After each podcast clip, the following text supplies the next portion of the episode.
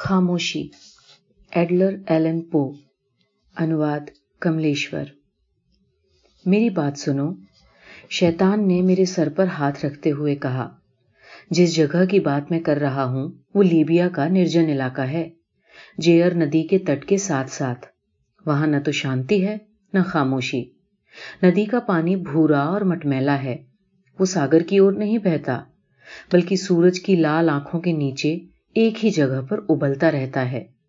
ندی کے کومل تٹوں پر میلوں تک پیلے کملوں کا ریگستان پھیلا ہے۔ یہ کمل دتیاکار ہیں۔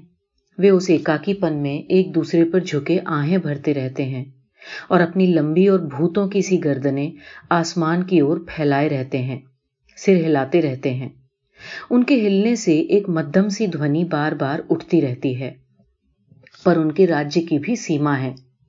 اندھیرے بھیاوہ، اونچے اونچے جنگلوں کی سیما۔ وہاں چھوٹے پودے ہمیشہ ہلتے رہتے ہیں، لیکن پورے سورگ میں ہوا نہیں چلتی۔ اور اونچے آدم پیڑ تیکھی آوازیں کرتے ہوئے ادھر ادھر جھومتے رہتے ہیں۔ ان کی اونچی چوٹیوں سے چرنتن اوس کن بوند بوند کر ٹپکتے رہتے ہیں۔ جڑوں کے پاس عجیب زہریلے پھول کشٹمے ندرا میں کراہتے رہتے ہیں۔ اور اوپر بھورے بادل تیکھے شور کے ساتھ ہمیشہ پشچم کی اور بھاگتے رہتے ہیں، لیکن پورے سورگ میں ہوا نہیں چلتی۔ رات اور بارش۔ بارش پڑ رہی تھی۔ تو بارش تھی۔ پڑ چکی تو خون تھا۔ اور میں اونچے کملوں کے بیچ کھڑا تھا۔ بارش میرے سر پر پڑ رہی تھی۔ نرجنتا میں کمل آہیں بھر رہے تھے۔ اور اچانک بھینی دھند میں سے چاند نکل آیا۔ لال لال چاند۔ میری نظر ندی کے تٹ پر ایک بھوری بڑی چٹان پر پڑی۔ اس کے سامنے والے بھاگ پر کچھ اکشر کھدے ہوئے تھے۔ میں کملوں کے بیچ چلنے لگا اور اس کے کنارے کے نکٹ آ گیا۔ پر میں اکشر پڑھ نہیں سکا۔ میں واپس لوٹ رہا تھا کہ چاند اپنی پوری لالما کے ساتھ چمک اٹھا۔ میں نے چٹان کو دیکھا، اس پر لکھا تھا، بیابان۔ میں نے اوپر کی اور دیکھا۔ چٹان کی چوٹی پر ایک آدمی کھڑا تھا اور یہ دیکھنے کے لیے کہ وہ کیا کرتا ہے، میں نے اپنے آپ کو کملوں کے پیچھے چھپا لیا۔ وہ آدمی قد میں لمبا اونچا تھا اور کندھوں سے لے کر پاؤں تک رومن چوگے میں لپٹا ہوا تھا۔ اس کے انگوں کی ریکھائیں اسپشٹ تھیں، لیکن اس کا چہرہ، اس کا چہرہ کسی دیوی پروش کا سا تھا۔ اس کا ماتھا چوڑا تھا۔ اس کی آنکھوں میں پریشانی تھی۔ اس کی گالوں پر پڑی کچھ جھریوں نے ہی مجھے انیک گاتھائیں سنا دی ویسے وہ بے چین تھا اور ایکانت چاہتا تھا۔ تب اس نے آسمان سے اپنی نظریں ہٹا لی اور اس نے مرو بھومی کی ندی جیئر اور اس کے پیلے پانی کو دیکھا۔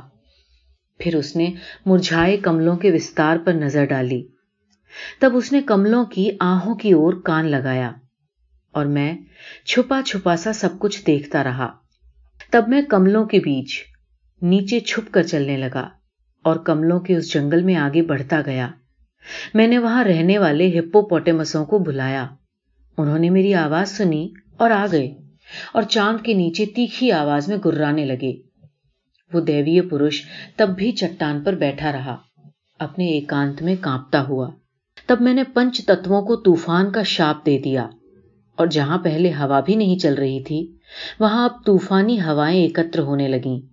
آسمان طوفانی ہواؤں سے ہہرانے لگا اور اس پروش کے سر پر بارش کی بوندیں گرنے لگی اور ندی میں باڑھ آ گئی۔ ندی میں جھاگ اٹھنے لگا۔ کمل زور زور سے چیخنے لگے۔ ہوا کی تیزی کے آگے جنگل دھارا شاہی ہونے لگا۔ طوفان بڑھتا گیا، بجلی گرنے لگی اور چٹان اپنی نیو تک دہل گئی۔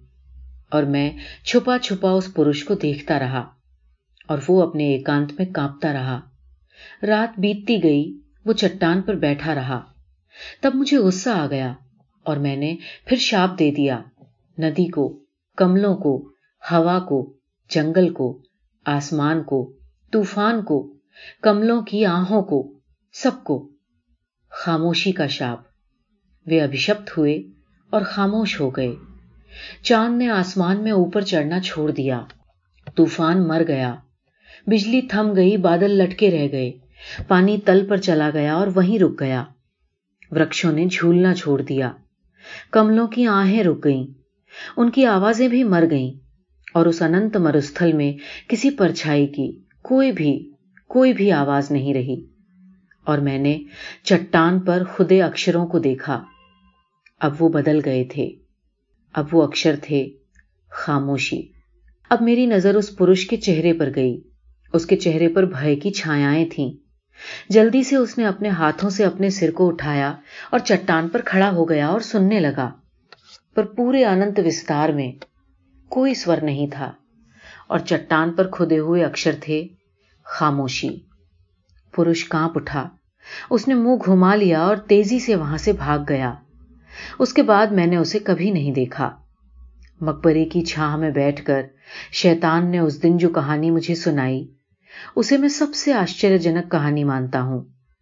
اور کہانی کا انت ہوتے ہی شیطان مقبرے کی درار میں جا کر لیٹ گیا اور ہنسنے لگا۔ پر میں پر میں شیطان کے ساتھ ہنس نہیں سکا۔ اور کیونکہ میں ہنس نہیں سکا، اس لیے اس نے مجھے شاپ دے دیا۔